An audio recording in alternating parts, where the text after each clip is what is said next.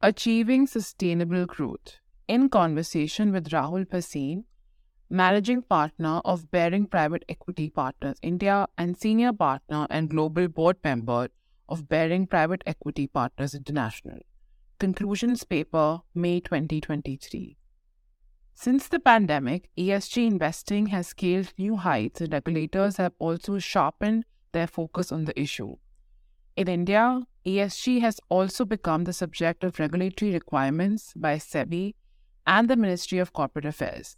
However, more and more stakeholders are questioning the entire ESG movement. At recent sessions of India's CEO and CFO forums, Rahul Bhasin, managing partner of Baring Private Equity Partners India and senior partner and global board member of Baring Private Equity Partners International, addressed some pressing questions surrounding the ESG movement. He also shared insights on what businesses need to do to avoid typical traps, become compliant, and create a sustainable impact on their surroundings. The social and governance baskets. The S or the social basket of ESG is overregulated, with too many misused rules and regulations. Internationally, the S tag is often used to create non tariff barriers, such as those surrounding working conditions, employee wages, etc. However, one area where ESG compliance can play a positive role is in terms of promoting gender equality. This is important because, as studies show, firms with a female workforce share of at least 40% tend to have better sales growth, returns on capital employed, and efficiency levels. A good gender balance across levels of seniority is critical to the success of any organization.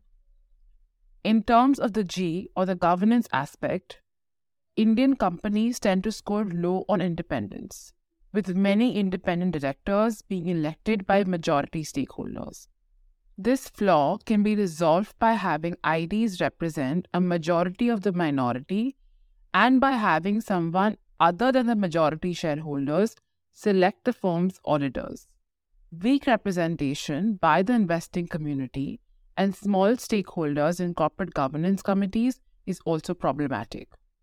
Urgent reform is needed to address this flaw and promote growth and risk taking in society. Managing environmental risks. Environmental risk is a major concern for businesses, and neglecting it can have sudden and dramatic consequences. Conversely, being strong on the E front can help secure funding in today's climate conscious world. Collectively, firms have already raised some USD 1.6 trillion by touting their ESG credentials, though this tends to be easier where economic and environmental interests align. Good ESG practices can lead to bad business practices, which may result in organizations going out of business. Therefore, firms must find ways to integrate ESG practices into their operations and ensure that they align with the business economic objectives to ensure long term success. In the same geographies, renewable energy already accounts for 70% of the total.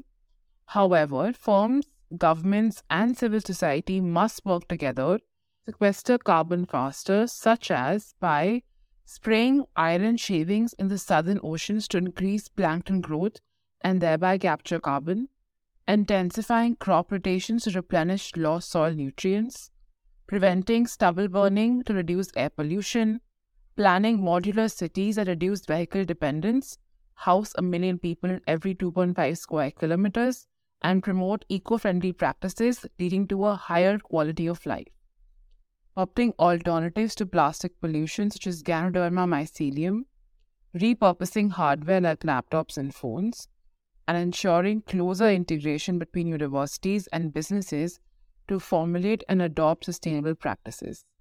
The middle path. Even as businesses acting in their enlightened self interest will continue to play an important role promoting sustainability, government mandates and regulations are needed to ensure significant and lasting change. This makes it imperative for businesses to actively engage with governments and advocate for suitable policies.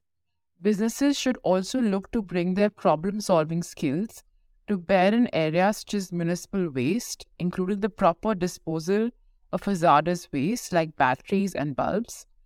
They can also invest in R&D around sustainable and eco-friendly alternatives, traditional materials that generate waste such as plastic.